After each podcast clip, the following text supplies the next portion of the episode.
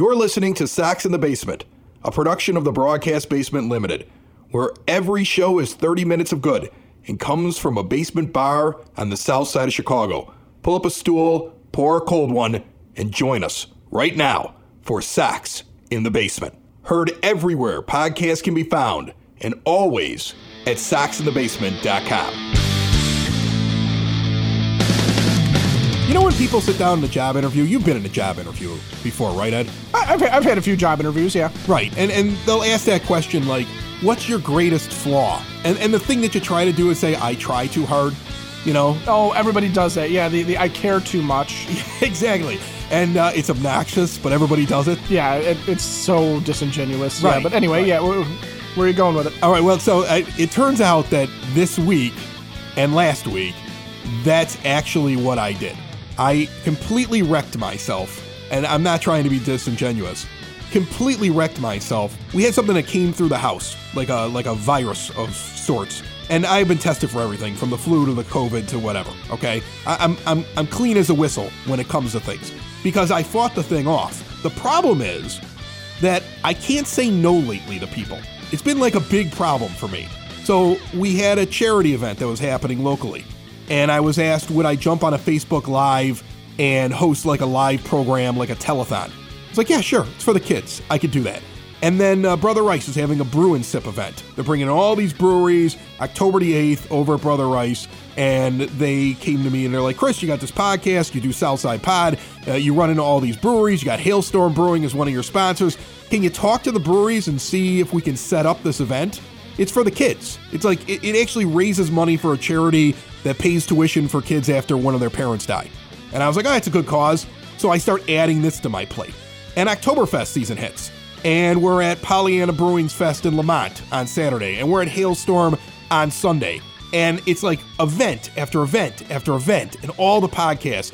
And instead of like resting while I was sick, I ignored it and was like, I'm going to push through this. I'm tough. I think one night I actually decided I was going to try to kill it with bourbon, which was a terrible mistake. Not necessarily what you get when you go on WebMD, is it? You know, uh, you're feeling this, this, this, and this. Kill it with bourbon. The regular medicine wasn't working. I'm like, I'll kill it with bourbon because I got to make it to this and I got to make it to that.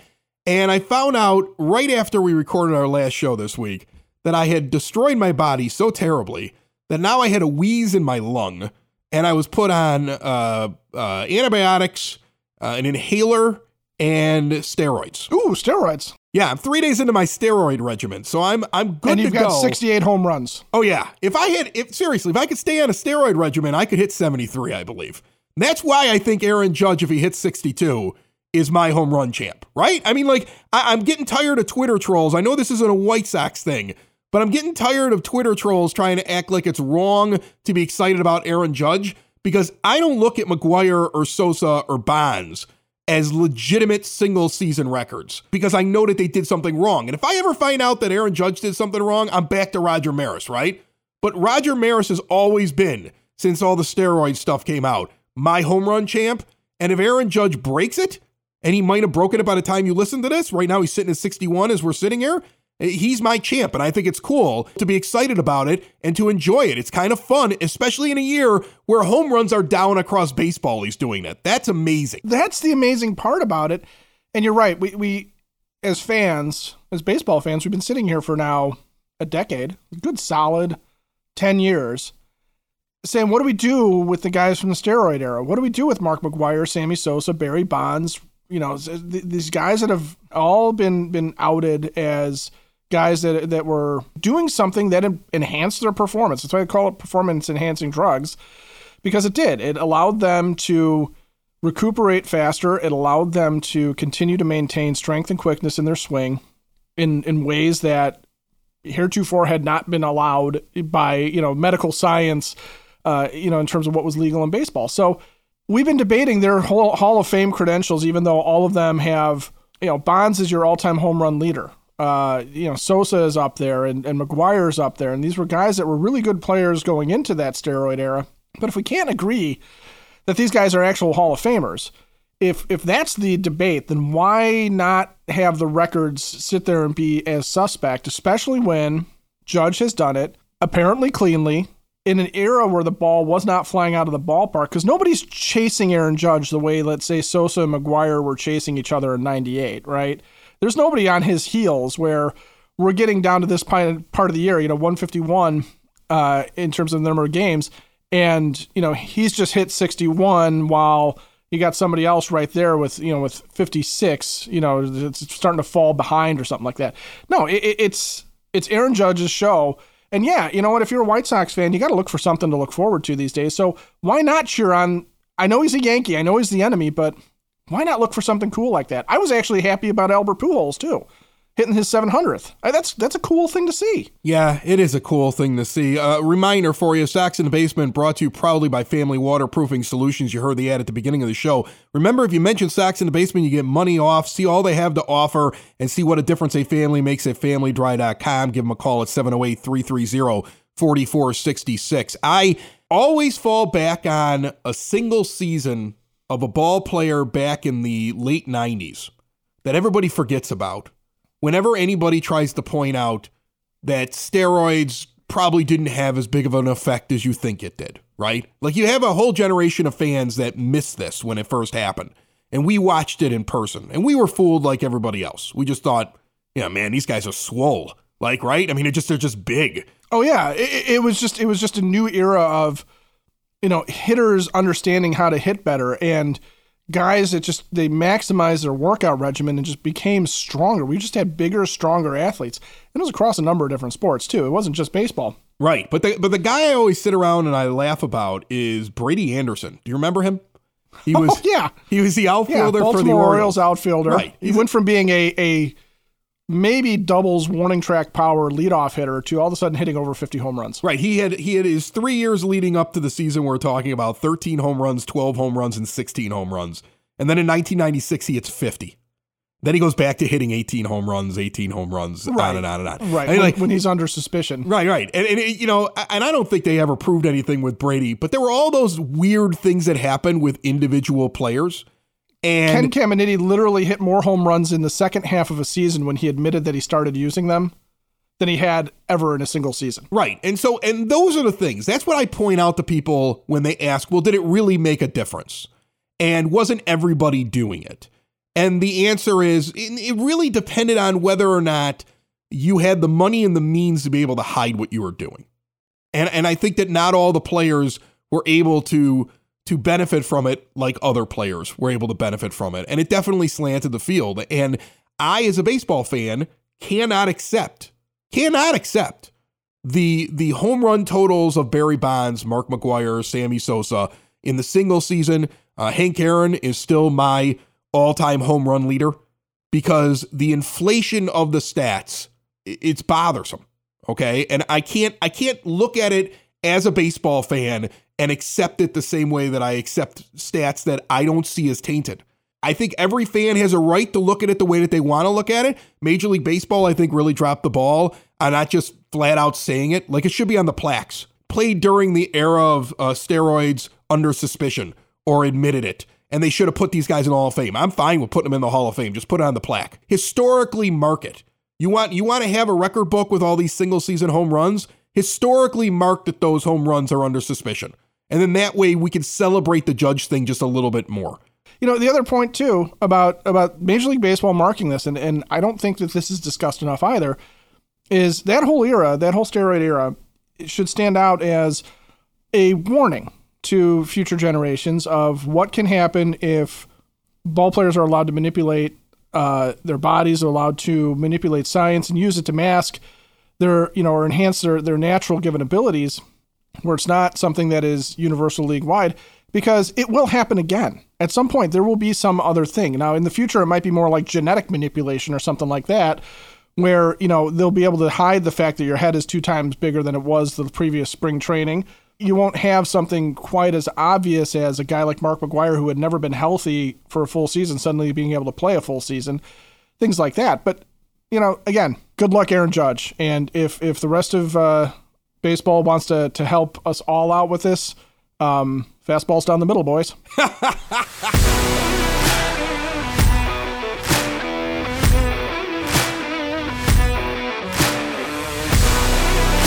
And the place pregame, postgame, in-game when the games are all over to hang out. Cork and Kerry at the park, 33rd and Princeton in the shadow of the ballpark, and then of course the original location in Beverly at 10614 Southwestern Avenue, that traditional Irish bar in the Beverly neighborhood. Two awesome places to go get a beer, to uh, enjoy craft beers and traditional pints and full bars, familiar favorites, spirits, wines and, and to commiserate with White Sox fans, to talk about the offseason, to get ready for the upcoming season. At Cork and Kerry at the Park, they have the award winning menu of burgers and ballpark favorites. And on Mondays, when you dine in, you get two for one burgers. That's whenever the White Sox are not at home on a Monday. And well, I guess that's coming up now constantly throughout the offseason. So now is the time to get over and enjoy that award winning menu of burgers and ballpark favorites. And when you get the warm days, you can still walk outside on the patio. I, I think this is the the time that outdoor patio in Beverly and the outdoor area oh, around oh, yeah, the, the yeah. spot at the park uh, when the leaves are falling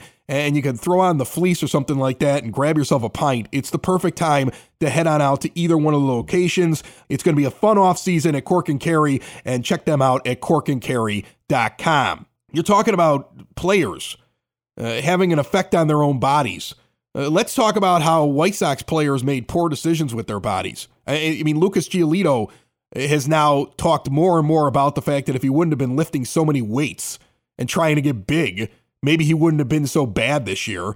And Luis Robert essentially throwing away a second half of the season by pushing it with his wrist instead of letting himself heal. And I ask the question to you here. Sure, they couldn't control Giolito during the lockout, right? They, they really aren't supposed to have any contact with him. But on the other hand, come on now. You're telling me there's absolutely no way to just have a friend of a friend check in on him and make sure that he's not doing something stupid? You're telling me that you couldn't see what Robert was doing and you didn't you didn't have the forethought to shut him down even if he didn't want to be shut down? I mean, who do you blame here? Do you blame the players or do you blame blame the organization? Well, in Giolito's case, I blame the player because he's also not new to this and he is very aware of the regimen that he had been on in prior years.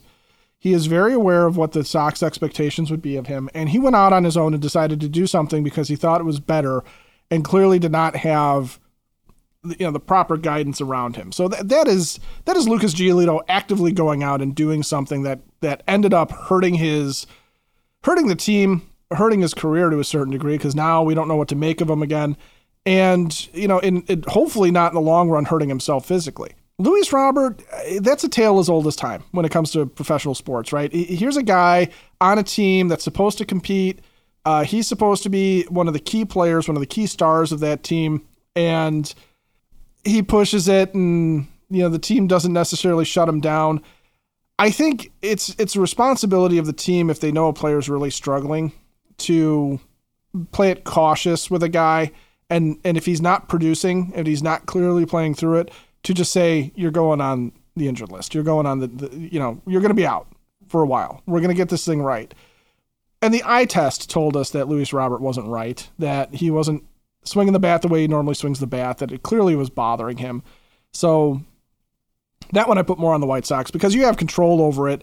And I think I think this is this is this this weird thing that the Sox sometimes do where they cave to what they perceive as the public pressure. And when everyone's complaining that the Sox are injured too much, injured too much, they let a guy, I think they let a guy fool them a little bit uh, in Robert saying, you know, maybe underplaying how much it was bugging him. He was swinging with one hand for weeks on end. It, it's, it's, it was just so, so, so obvious. I mean, I, I don't know I, that one baffles me. I don't know why you do it, other than this idea that like, ah, oh, we got too many players that have been injured. We can't we can't afford the PR hit of Luis Robert being injured again or something like that. I, I, I and I'm I'm casting an aspersion there. I yeah, really am. I, I really am because I, I I don't I don't know that that's true, but gosh, that's what it feels like. Yeah, yeah. I mean, you are because I mean, if that if that's true, then again, that's another reason why everything's got to be cleaned out in that front office. Because at this point, I feel like sometimes they're afraid to make trades, then they're afraid to to, to not make a trade, then they're afraid about how they're going to handle an injury.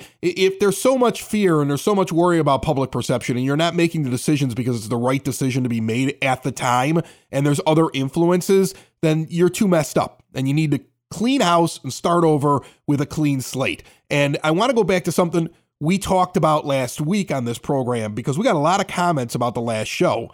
Ton of listeners on it. I, I'm always impressed by the way that White Sox fans in their darkest hour will tune in and listen. Like in the off season, we always see a climb in the amount of people that listen to Sox in the basement. They just, you know, flock over here, and I'm sure they flock to other podcasts because people stop covering the team. When it's over, it's over. And they stop and there are Sox fans that want to talk about their team year round. There is a Bears train wreck that needs absolutely every bit of everybody else's attention right now. So right, exactly. So, um, but on that episode, and if you didn't check it out, check it out on demand anywhere podcasts can be found, and always at soxinthebasement.com. You went into depth about why the White Sox should operate a little bit more like what the Indians did, especially when it came to their rebuild and how you felt like it wasn't a full rebuild. And we got a lot of comments. We got them online. We got people that reached out to us through soxinthebasement.com. And the general gist was, well, you don't want to operate like Cleveland because they have a low payroll. People wouldn't like that here. And, you know, I don't want to see my payroll drop. I don't want to operate like the Guardians. Well, well, here's the thing.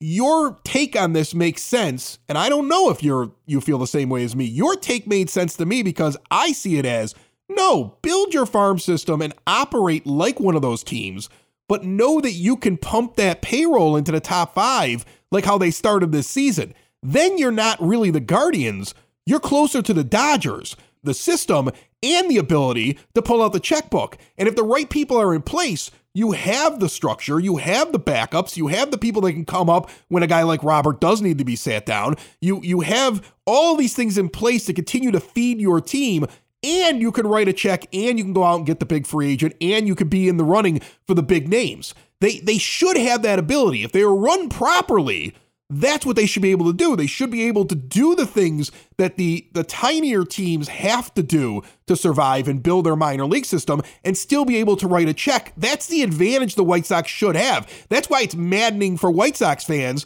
to be in the in the third biggest market in the, in the country in Major League Baseball even. And you have the ability to write the check and you should be able at this point to have a structure in place to do the things that the smaller market teams do. And a good combination of that is exactly why the Dodgers are always good. A good combination of that is exactly why the Yankees are always good. There's no reason why this team shouldn't be able to hang in there and do something similar. The list goes on. The Astros, the Padres are like that. Um, my point in using the Guardians, for those who heard the show and heard me go off, was not that I want to be the Guardians. I mean, I do. In this case, I, I would love the White Sox to have been the Guardians this year because they they won the division and they're going to the playoffs. And they are a young, hungry team that that is probably too young and stupid to realize that they should get you know blown out by one of the other teams in the playoffs. No, my point was twofold about using the Guardians. One is here's a team that very recently did a full rebuild. The way Rick Hahn, in his own words, said he was going to do. They did it that the right way, okay, where they took stars that they were going to trade away because they, they wanted to blow up the team that was not going to win anything. Use those established stars to get major league ready players to bolster their their major league roster with young talent and to help fill and facilitate adding to the farm system. But they also draft really well which gives you that sustainability. Rick Hahn said sustainable success. Bob Nightingale is saying we might blow it up again and tear it down. That's not a rebuild. That's not sustainable success. Building it up and tearing it down is not sustainable. So, yeah, the Dodgers always have some guys coming up from the minors. They scout well, they have pitchers that come up and, and flex out of rotations in, in the minor leagues into the bullpen or vice versa.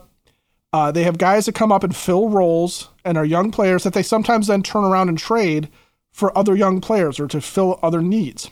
The Sox can't do that right now. The Sox trade a young player right now. Who are they going to trade? They're going to trade somebody off the major league roster that's going to create another hole that they're going to then have to subsequently fill. So we're not sustainable. But yeah, the Dodgers are a great example. The Padres, the past couple of years, starting with Manny Machado, overpaying for Eric Hosmer, uh, you know, being able to take on Yu Darvish's contract, being able to take on a, a contract from Mike Clevinger but still having top end, high end prospects to turn around and trade when they needed to do something like get Juan Soto and Josh Bell, right? This is a team with a high payroll that was still able to turn around and have a good enough package to get the best player in baseball. That's a model that you're supposed to be going after. So, yes, I would love to be the Cleveland Guardians in terms of their farmer system, their sustainability, and the youth of the team. Because to your point, yeah, then if you want to expand your payroll, which the Guardians can't, the White Sox can. They can bring in higher end talent to then put them to the next level, to that Yankees Astros level. Not where we're down here wondering if we're going to beat the Twins every year. Meanwhile, I look at when you started the rebuild after the 2016 season, and I look now six years later, and I think if they go two and five here in the last seven games, it's the same record as 2016 when you were mired in mediocrity. I mean, at some point, it's time to admit the guys in charge don't know what they're doing. Sox in the Basement listeners, do the hard work. And if you're a hardworking man or woman on the South Side, you need to be outfitted properly. And that's why you should visit Red Wing Shoes in Evergreen Park, New Lenox, and Geneva. A work boots specialty store that carries sizes from 6 to 16 and feet as wide as 4E. A 115 year old company that came out of Red Wing, Minnesota. And one of its largest stores in the entire Midwest is in Evergreen Park, Illinois, ever since 1976.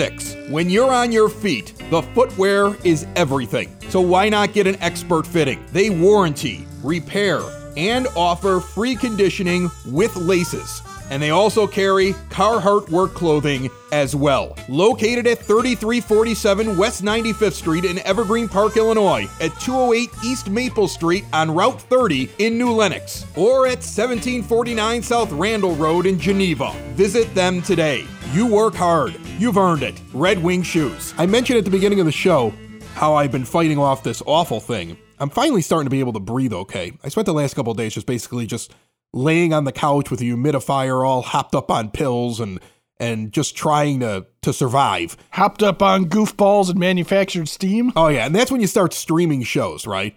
And I streamed right. a lot of really bad shows and I watched some ridiculous documentaries that might not have been true and you know, went through Twitter way too many times and went down rabbit holes and I have nothing else to do, right? By the way, I love the tinfoil hat. Yeah. Yeah, it's great. Ex- exactly. I actually watched the Twitter fight, I think yesterday or the day before, where as I went into the trend, there were bots fighting with bots, and they were all saying the same thing, just with different people tweeting out the exact same tweet. And then finally, Twitter took it down after two hours, went from being like the number one trend to not even existing. And I watched it live because I had nothing else to do, because that's how crazy that that app is. But I did find a really cool show that I was I was watching. Welcome to Wrexham. This is the one that's got Ryan Reynolds and the guy from Always Sunny in Philadelphia who bought a uh, an English football team, so a soccer team for us here in the United States. They they buy this Wrexham team. So if you watch this show, you get to see them from the moment that they they buy the team as owners, and then they rebuild the team in the offseason. They try to do a quick rebuild. They they put a bunch of money into the team. You see them have these conversations now about replacing management. Only seven or eight months after their initial rebuild and hiring like a guy who's their manager, their their head coach, let's say. And they're having these conversations, and they have a conversation with the owner of the Philadelphia Eagles about, you know, what's it like to fire somebody who you have a relationship with. And I'm watching this thinking to myself, gosh, I hope these conversations are happening in the White Sox front office or just with Jerry Reinsdorf and a friend. You shouldn't be talking to anybody else in that front office because they all should be gone. But when you listen to Jeffrey Lurie of the Eagles talk, here's a guy who's, a, you know, a billionaire. He's very much like a Jerry Reinsdorf in terms of his his his wallet and he owns this team, the Philadelphia Eagles. And the advice that he gives these guys, he gives them like a litmus test of do you think you're moving in the right direction? You can have down seasons, but are you moving in the right direction? Is it bad luck? Is it a bunch of injuries? Or is it that the direction is not where it needs to be? And at that point, you have to get rid of the personal relationships and you have to move on from the people who you made the decision makers on your team. And that's the advice he was giving these brand new owners of this soccer team. It was such an interesting parallel to listen to an owner tell another owner who's new to a sports franchise how you know when it's time to get rid of your coach or your front office. And do you think this is a down year? And I guess that's the question. And I want to put myself in the position of Jerry Reinsdorf for a moment and ask the question Is this a bump in the road caused by something else? in which the team is still moving in the right direction for 2023? Or is the team moving in the opposite direction, which would then mean move on? What do you think when I put it in that perspective? It's hard because you can look at the talent that the team has and say, if not for the injuries, they would have been much more competitive. You know, if Tim Anderson is here the whole season, if Eloy is here the whole season, if you don't have injuries to Lance Lynn in the early part of the year, if Michael Kopech's on the mound this past month instead of, you know, having to fill in, not that Davis Martin's been bad, not that Elvis Andrus wasn't, you know, fantastic in replacement, but you can look at that and you can certainly say that this is a down year and and they might still be in the fight, okay? And you can also look at the whole Tony La Russa thing with you know, his health clearly having an impact on and informing his managerial decision making this year and his abilities this year. All of that is true. And you could say this is a bump in the road for a team that should be in its competition window. But I also don't see where the arrow is pointing up for this team. We're at the plateau of it, so at some point the bell curve goes down, right? This is where we started to identify where contracts are coming off the books, where guys are coming out of arbitration, where you know, some of these guys are getting a little bit older and long in the tooth that are under contract. Some of our young players, our quote unquote young players, like we talked about, are really they're really in their prime. So their, their chances of a huge upswing are, are starting to limit because this is the point where they are what they are, you know, and, and they can only go down. I don't I don't see a huge upswing coming because I also don't see a next generation of of superstar players coming up.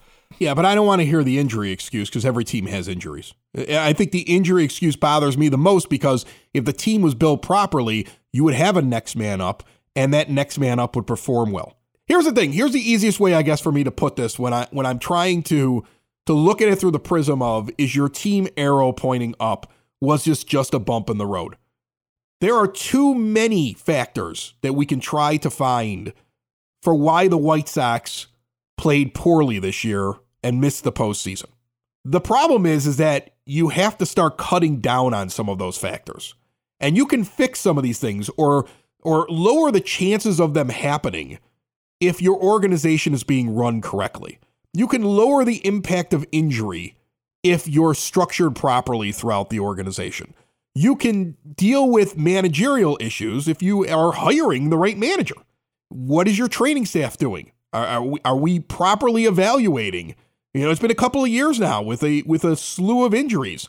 I, I think that you could sit there and try to say, well, this A, B, C, D, all these things are the reasons why we didn't win.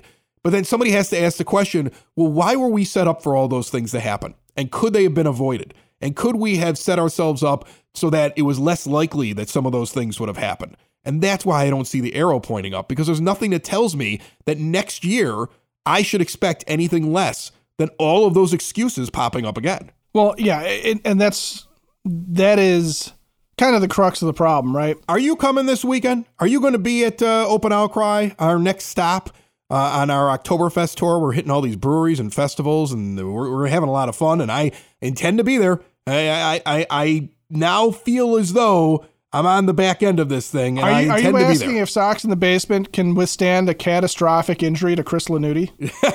Yeah, that's the problem. We need to have enough depth around here for when I go down. That's that's an that's an issue. we we need to work on our structure as well. Uh, we were at Pollyanna out in Lemont. That gives me a good excuse to to mention the village of Lemont If you want to experience a downtown with real history, great eats and drinks, and green spaces filled with adventure, visit the village of Lemont, Shop, dine, drink, and explore, and look for their next big event at LemontDowntown.com. We had a blast out there with everybody in in the big field and venue that is the Forge in Lemont. And then we were at Hailstorm Brewing, the official brewery of Sox in the Basement, out on Sunday. But now this week we're at Open Outcry Brewing, where they're having their first ever Oktoberfest right at 109th and Western. They got a rooftop, they got the the brewery pub uh, downstairs. They've got in the back a big tent uh, right off of Western Avenue. Incredible setup. I've already seen what's going to be there. Bunch of bands out there, German food, a bunch of different German beers, German steins. It's going to be a blast, and the Basement's going to be out there. Am I going to get you at this one? Because I missed you last weekend. Well, I just wanted to stay away from all the funky viruses you're carrying around. I'm not contagious. The viruses are perched on your shoulder like you're a parrot Stop with it. a pirate. Stop it. Or Now I can't go. Now nobody will go if I go. Okay, so you have to go now. Now I'll stay home. You go. But you look much better. You look much better. You sound better. You, the viruses are gone. I mean, so yeah, you know, I, I think I think it's safe to be around you finally. All right, that's good. I'm coming off the IL just in time. I'm being activated for this thing. Coming up on Saturday. Make sure that you get out there, and uh, we're going to have an absolute blast. And then the week after that, we're at Evergreen Parks Village Oktoberfest on October the 8th. So much fun going on here with Sox in the Basement. Remember to check out the website and learn all about the $1,000 guest bounty. Man, I just, I'm just happy that I'm coming out of this now. This is my favorite time of the year, Ed. I need a break. I need to get out. I- am looking forward to Saturday and blowing it up. Sox in the basement. Sox in the basement.